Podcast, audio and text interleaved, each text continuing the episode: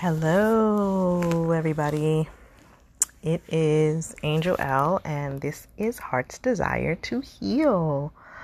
I hope that you're having a good, good, good, good, good, good Sunday. Um, this Sunday for me has been really reflective.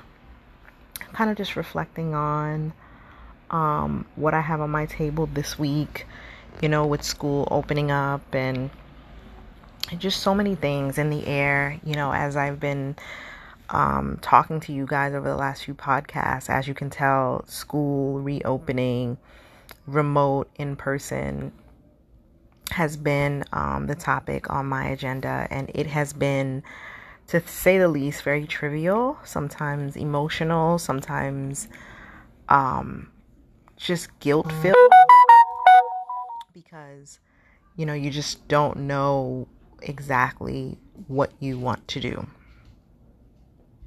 And so, um, my topic today is going to be um, basically homeschooling because it seems like most of our schools um, are going to start off remote, or if who knows, right now they may all go completely remote.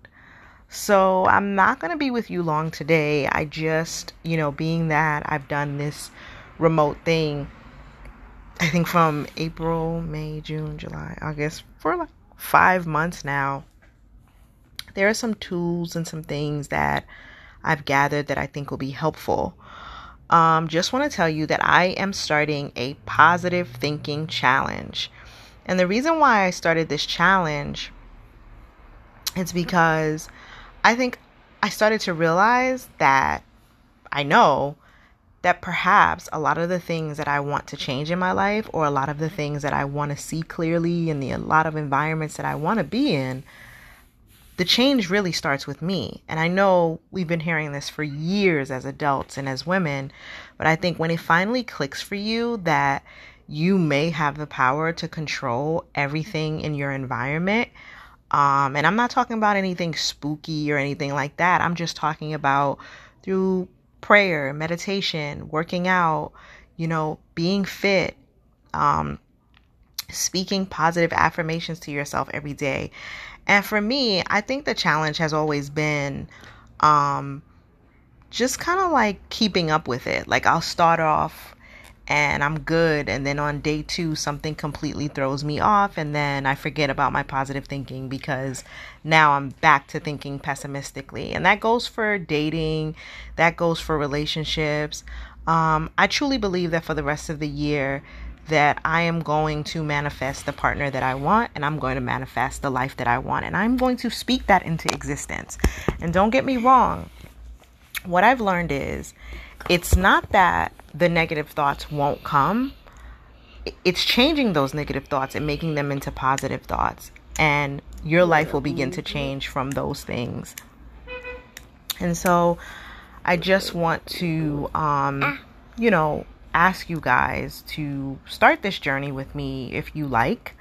Um, I'm starting tomorrow. Um, like I said, it's going to involve prayer, working out, drinking water, positive thinking, and whatever else that makes you feel good. So, we're going to call this the 30 day challenge of feeling good. Um, so, I encourage you to do that. So, to the topic at hand for homeschooling, um, I would say number one, first thing we need to do is build a schedule. Whatever that schedule looks like, um, build it hour by hour. You know, during work from home, um, my schedule has involved um, basically having a work from home log where I have to record everything that I'm doing in work from home. And so, with that, every hour on the day, I record exactly what it is that I'm doing. And so, with that, I encourage you to build a schedule however you like. It doesn't have to be hour for hour, but just knowing what your day is going to look like on a day to day basis. I did it with my daughter. I did an agenda for her on what her day would look like when I wanted it to mirror what school looked like. And then in the summer months, I did it based on my schedule and basically what I wanted to um, do refreshers on for my daughter, whether it was her English or math or science or play days or days where she just did art. um, I built that into the schedule. Um, follow school's schedule. Um, your school, whichever that is, if they are in pre K on to, I guess, the eighth grade, you would want to help build a schedule for your child. Um, follow the school schedule and then build in your work schedule into that. Um, you know, if it's a nine o'clock homeroom session, and then you know at 9:30 you have a, a meeting kind of like write those things down to kind of intermesh your schedules um have breakfast this is so important every day i have to admit because my daughter has been home and i never used to like make my daughter breakfast in the morning when we were like rushing out to work and school because she ate at school and i ate at work but it's really slowed me down in the sense that now you know, I try to make her breakfast every morning before we start our day. That's like an everyday ritual news breakfast. And so I encourage you to do that as well. Um, this I'm going to have to incorporate in the fall um, for my daughter because um, she will be wearing a uniform. But even for me, like recently though, I've tried to encourage myself to get out of my nightgown and my pajamas. So really come out of your pajamas and come out of um, the things that you are wearing that don't make you feel good throughout the day. Kind of start off your day right, you know, take a shower, breakfast, dress yourself, dress your child, and kind of like, you know, make it like you are going out to school before school actually gets in person, whenever that will be, if you are going to be homeschooling or remote learning. Um, again, and I think I spoke about this before. Um, figure out what your schedule is going to be in the fall and really make it a schedule. Like every day really figure out what are you going to be working on every day of the week for your workplace so that you can build in your child's schedule. And that may take you having to do a week of your child's schedule to kind of figure out what that's going to look like. And then um you know at that point um you know, building a, you know, a unison uh, schedule at that point that encompasses everybody's to do list for the day. Um, provide resources for your children. There are tons of online libraries now that are offering online reads. Um, of course, Barnes and Nobles is open in some areas. Get your kids some books. Get them some things that they need for school. Um, of, of, course, I'm sure their schools are going to provide you with materials as well. But if you can, definitely buy some books for the fall. I love going to Barnes and Nobles and buying my daughter books. That's like our favorite thing to do. I my favorite thing to do. She likes buying toys at Barnes and Nobles, but for me, um, I love buying my my kid books. So build environment for learning and I don't want to be biased because I understand that everybody's living situation may not be where you have a second bedroom or a third bedroom to recreate into this classroom space.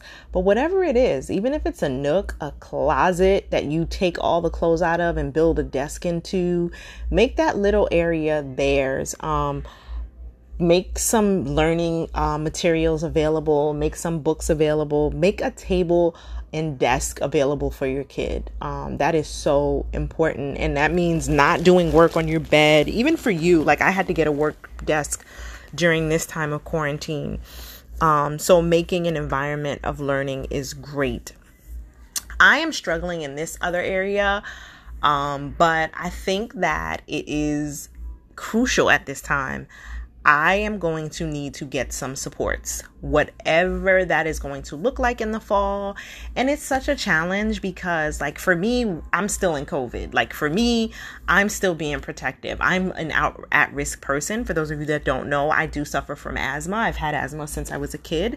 And so I'm very careful. So the idea of, you know, someone entering my home or my daughter going with someone, but whatever you need to do, even if that's like, you know, having that person take a COVID test or having them take an antibody test or, you know, making them wear their mask while they're around your child. I mean, schools are mandating teachers to wear masks, so especially in New York. So I think that you should fully protect yourself if you are going to have supports around your child.